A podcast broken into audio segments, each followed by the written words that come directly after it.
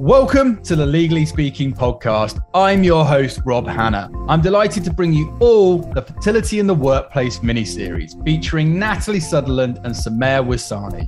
Natalie is a partner at Burgess Mee, a family law firm and their first fertility officer. Natalie has experience handling surrogacy matters based in the UK and internationally. She deals with surrogacy, assisted reproduction law, and donor conception. Natalie advises clients on co parenting as well as known donor agreements. Recently, she's joined the board of trustees of Progress Educational Trust, a charity advancing public understanding about human genetics, embryology, and stem cell research. Somaya is the CEO and founder of Mimoza Fleur, a boutique executive search firm in the legal sector. Somaya was previously a family and divorce lawyer at Kingsley Napley and Russell-Cooke LLP. Somaya also worked as a senior consultant, specializing in legal recruitment with Magic Circle and US law firms. Whilst working with senior female lawyers, Somaya gained a unique perspective of how professional women view family planning also, how law firms are beginning to enhance their health packages to include fertility treatments. The mini series will delve into how fertility in the workplace can be addressed more openly and how law firms can do a better job at acknowledging the challenges faced around fertility. The series looks into tackling fertility issues as a lawyer, in addition to family planning and becoming parents.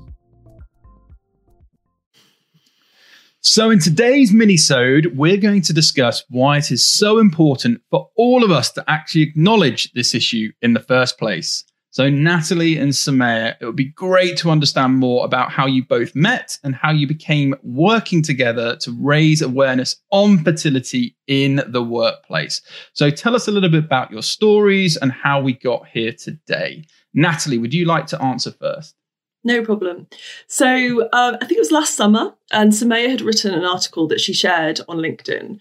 It was behind a paywall, so I was very cheeky, and I, I emailed her to say, "Oh, can you send can you send that to me?" Because it was about fertility benefits in the workplace, and it's something that really, really works with my specialism as well with um, with fertility. So I wanted to know, I wanted to read what she'd written for a start, and um, it was about these fertility benefits being um, introduced in these big law firms. I think it was Cooley and Clifford Chance, and um, and how obviously that's a really good thing, um, so that um, it's acknowledging the issue, but for me, I was also thinking, well, I don't think that is the answer necessarily, because if you are introducing things like egg freezing, for example, you are potentially putting off your baby making for later for career reasons. And that's it's absolutely valid to do that. But there also needs to be this acknowledgement that if you're having children later in life it's perhaps going to be more difficult. So for me i was like well actually what would be better is if there was law firms where there was a completely open culture for people to be able to start their families whenever was they were ready themselves and for that to be fully supported in the workplace so that there wasn't this feeling of i need to put it off until i get to a certain stage in my career. I need to have got um, you know just lots of things um, ready before you're you know ready. If you're ready to have children now, why why not have them now? So so yeah, so we so we were talking about so I I sent Somaya um, an email to say how great her, her article was, and I was like, you know, I think we need to to be doing more about this because with the pandemic there was a lot of talk about wellness in the profession and and everybody started talking and everyone was really acknowledging it and i was like well this is really really good. It's really good that everybody's acknowledging that wellness is really really important. And i was like well fertility issues is also really really important. So um so that's when i came to Somaya and um and said what can we do about this? And then she suggested an event and i'm sure Somaya will tell us about that Absolutely, and thanks so much for for sharing that. And Samir, did you just want to tell us a little bit about your your, your story first, and then we'll, we'll we'll, we'll jump in. Sure. So um, I um, where to start? So in brief, I what, what precipitated actually all of this was um, working at a very senior level in the market, predominantly with partners, and actually wanting to put a little bit of a microscope on working more with women. So, what started on more of a sort of a diversity and inclusion um, initiative and trying to really hone in on that meant that actually I was constantly speaking to senior females who were, whether it was sort of subtly telling me or explicitly telling me that fertility was a really big thing in their life at a certain stage of their career. And having had my own difficulty, having suffered an ectopic pregnancy in 2014, at work, um, which resulted in emergency surgery. It was all very dramatic. And actually, at that point, that was what really was the impetus for me to sort of stop, recalibrate. And the right thing for me was to leave law. But I was constantly speaking to women, Rob, that were having you know, clandestine fertility treatment that were going to, you know, rushing between an egg retrieval and then rushing to a meeting or an egg retrieval and then flying to the airport or, you know, an egg transfer and then going straight into a massive pitch in front of one of the world's super majors. Or it was, you know, I, I had one candidate that had a D&C in the morning and then went to an interview with, you know, six, six members of a management committee in the afternoon.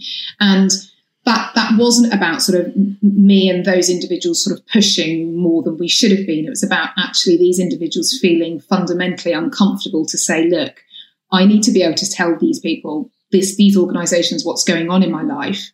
Because without doing that, I can't bring my authentic self to work. And what you were finding is that it was just layers and layers and layers of pressure and you had these people that were coming to, they, they, were just shrouded in fear all of the time because they were very fearful and terrified about actually how their fertility journey was going to end. And obviously, you know, we know that fear based thinking produces fear based results. So it was just compounding the fertility problems they were having.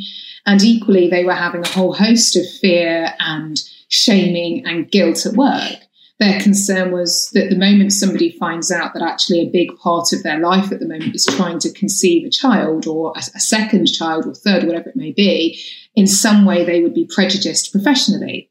And so it was constantly a conversation with senior female candidates that were saying to me, my personal life is, is colliding with my professional life. Hence why it, you know, the acknowledgement of the issue was born. And so I, I started collating anonymous data with the consent of lots and lots of, of the women I was working with to see where the patterns were emerging. Was it a certain level of PQE? Was it a certain type of firm? Was it a certain sector of the law? And actually, there was no sort of obvious pattern. The only thing that was quite clear is that it was generally speaking beyond a certain level of PQE. Um, and, and actually, the other pattern is that you are dealing with a certain profile of individual that is women who are typically type A, very high performing in high pressure environments that don't really know how to receive help, um, that don't really know how to say, look, I'm really struggling, that have their perfectionist saboteur on their shoulder all of the time. You know, they have to deliver an absolutely exemplary piece of work or a piece of drafting. At the same time, they know, need to be ready for an egg retrieval and, you know, attend that and show up like a boss. And it was just all incredibly unrealistic. Yeah, and again, thank you so much for for highlighting that because there's so many important certain pieces to to that. And Natalie, I want to come back to to you because Somaya was was touching on a lot of this, but you know, why do you think it's significant to address fertility in the workplace? Well, we talked about whether or not this was a women's issue, and um, we don't think it is. We think that this is, it affects both men and women, but the women are the ones who have to carry the pregnancy. The women are the ones who have to go through the IVF. So it's it's just more difficult for us. And then when you add that to all of the other pressures that you have as a as a working working woman, it becomes it's just it's just very very difficult so um so that's why we were talking about having this discussion and trying to open up um, the culture because when people share their stories, it really impacts, um, and people can understand. And when you when you have a baby loss, for example, as I did, um, when you share that, all of a sudden everybody tells you, well, I have as well, I have as well. So, and you don't realize that because we don't talk about these things. And of course, they are fundamentally private. Nobody has to, nobody's saying that you have to share all of this because you could be a, a very private person. But for those people who who want the help or need the help, what um, what would be helpful for women generally, I think, is to have that uh, working culture whereby starting a family and whether that's easy or difficult is supported and acknowledged as something that's happening because as Somaya said, um, it being secret and having keeping it keeping your private life very separate from your working life you can only do that up to a point. At some point they are going to collide um, as Somaya said. And what you don't want is for both of them to be negatively impacted. Um, going through fertility treatment is incredibly stressful. And every and these hard working women want to do well in both their job and obviously want to achieve pregnancy. So so creating a culture whereby more women are talking about their their stories, and we're seeing this fundamental shift. I really, I really believe that because um, we are seeing lots more law firms introducing these policies. They are acknowledging that this is going to be beneficial, that women should have this available to them, and it's avail- available to men as well. So yeah, and again, f- fabulous points. And I just want to stick with culture, Samara, and come come to you. Do you believe there is a culture of shaming women for starting to have children early on? And if so, why is this? I think it's a really good question, and it's not an easy one to answer. But I, but I think coming from it simplistically, yes. But what that shaming looks like can mean different things for different people, and actually, sometimes it doesn't necessarily come directly from an employer or a manager or a supervisor or a head of team. You can sort of be shaming yourself, or you can be you you can be made to feel like you're being shamed by your colleagues, and I think that's another reason why for us it was so important to make sure we were acknowledging this issue in the workplace because uh, it, it, it, my observations certainly were that actually it was becoming a sort of mini pandemic of its own. You know, I was just staggered by the number of women who were um, on this journey or had been on this journey um, and had never spoken up about it. And it's not, and it, I, I, think one of the reasons actually it was quite. Um, I think my perceptions of what these women were going through were heightened because I'd been through something similar myself. And perhaps had I not, it would have been much harder for me to open up the conversation with these women. And I might not necessarily have noticed the subtle cues that they were giving me. Um, but I, but I, I think that, that, there needs to be a massive culture shift on, on two fronts. I think, firstly, um, there needs we need to move away from this sort of unspoken rule that there is a certain point in your career where you do not have children and you shouldn't be thinking about that until a certain stage level promotion whatever that might be. And i think that there needs to be a culture where women are encouraged to receive help and support um, from firms colleagues etc um, because it's only then that that that culture of you know any kind of fertility chat is taboo. You know, any kind of lost talk is going to put you on your firm's radar as someone that's wanting to, you know, have a family that might not be as committed to the job, etc. It's only then that actually we can change the dial on that. Thank you. Yeah, and again, I, I, think you raised so many valuable points that you know we can all be be doing a little bit more on. And I guess coming to you, Natalie, on that, how can lawyers support clients who are going through fertility issues? Support their clients?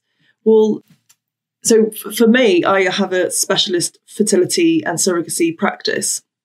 So I often come across um, clients who have their own um, infertility journeys, and having that empathy and understanding, I think also really helps to acknowledge where they've come from. Um, in terms of, I mean, we say the word journey a lot, but it really is a journey. There's like there's really no other word for it. Where you you're starting wanting to have a child, and um, and you have to travel that uh, that road to get there, and often it is difficult. I have a specialist uh, fertility and surrogacy law practice. So I actually have many clients who have who are trying to build their families from a position of infertility. So for me, having had my own journey, I think it helps in terms of that empathy and understanding that you can you, you can understand what, what they're going through and um, and assist them in that way really. Yeah, no, I, I, couldn't agree more about empathy. And, you know, I just want to to jump to you um, finally, Samir, before we, we, we, wrap up. And I know you were talking a lot about allowing people to bring their authentic self, but women, expe- I guess, experiencing feelings of shame and guilt for starting families too late. Is there ever a right time to start a family?